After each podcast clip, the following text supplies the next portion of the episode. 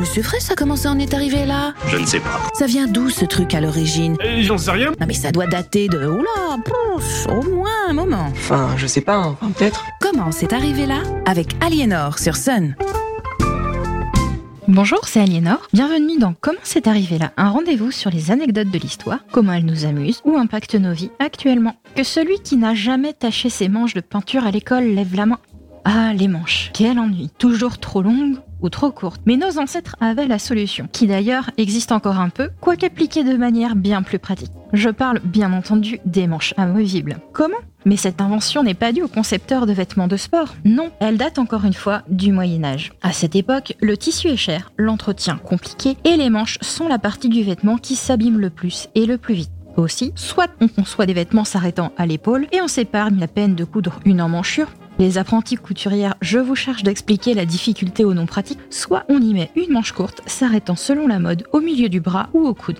Je vous entends venir. Bah et l'hiver alors Pas de panique Les manches sont simplement devenues amovibles, permettant ainsi de suivre la mode ou tout simplement de changer d'activité. Ce qui nécessite parfois une autre paire de manches, tout en conservant bien entendu la même tenue. Imaginez ces jours de tournoi, les chevaliers défilent, magnifiques, portant cimiers les plus évocateurs les uns que les autres, montés sur les chevaux carapassonnés à leur couleur. La parade s'arrête alors face à la tribune d'honneur. Un pre-chevalier s'avance, incline sa lance devant une noble demoiselle pour lui rendre hommage. Celle-ci peut choisir de lui accorder une faveur, mais plutôt que de se défaire de son voile, parce qu'une dame comme il faut ne se retrouve pas en cheveux, c'est-à-dire nu tête, en public, elle ôtera donc sa manche, souvent c'est sa femme de chambre qui l'a défait, une dame ne sort jamais seule, qu'elle posera autour de la lance. Charge alors à l'écuyer, pour bien rentabiliser le petit personnel à disposition, de la nouer au bras du chevalier qui porte alors les couleurs de sa dame. Et si la manche est abîmée pendant la joute, qu'importe, ce n'est qu'une manche. Comme je vous l'ai dit, on en a d'autres paires et ça se remplace facilement.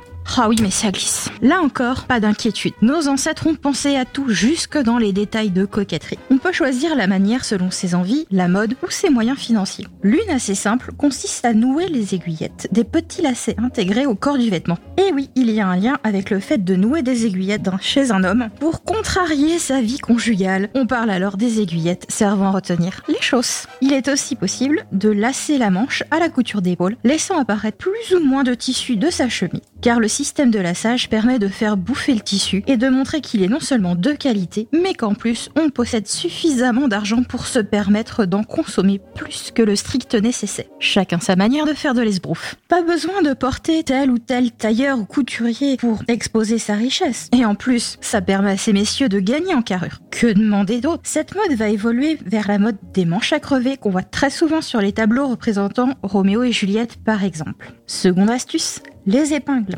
Version petit revenu, on place deux épingles par manche, une en haut sur l'épaule et une sur le devant, pour ne pas se piquer lors des mouvements. Pour les plus aisés, on utilisait quatre épingles, les deux premières comme chez les pauvres, les deux des autres à l'arrière de la manche, signifiant par là qu'on avait assez d'argent non seulement pour posséder suffisamment d'épingles, mais également qu'on employait un valet ou une chambrière pour aider à s'habiller. De là est arrivée l'expression tirer à quatre épingles, parlant alors d'une manche ajustée par un ou domestique. La mode évolue. Les manches se recousent au corps de vêtements, mais s'arrêtent souvent au coude, s'ornant de volants pour les plus oisifs et se complétant avec des gants ou des mitaines longues pour affronter l'hiver.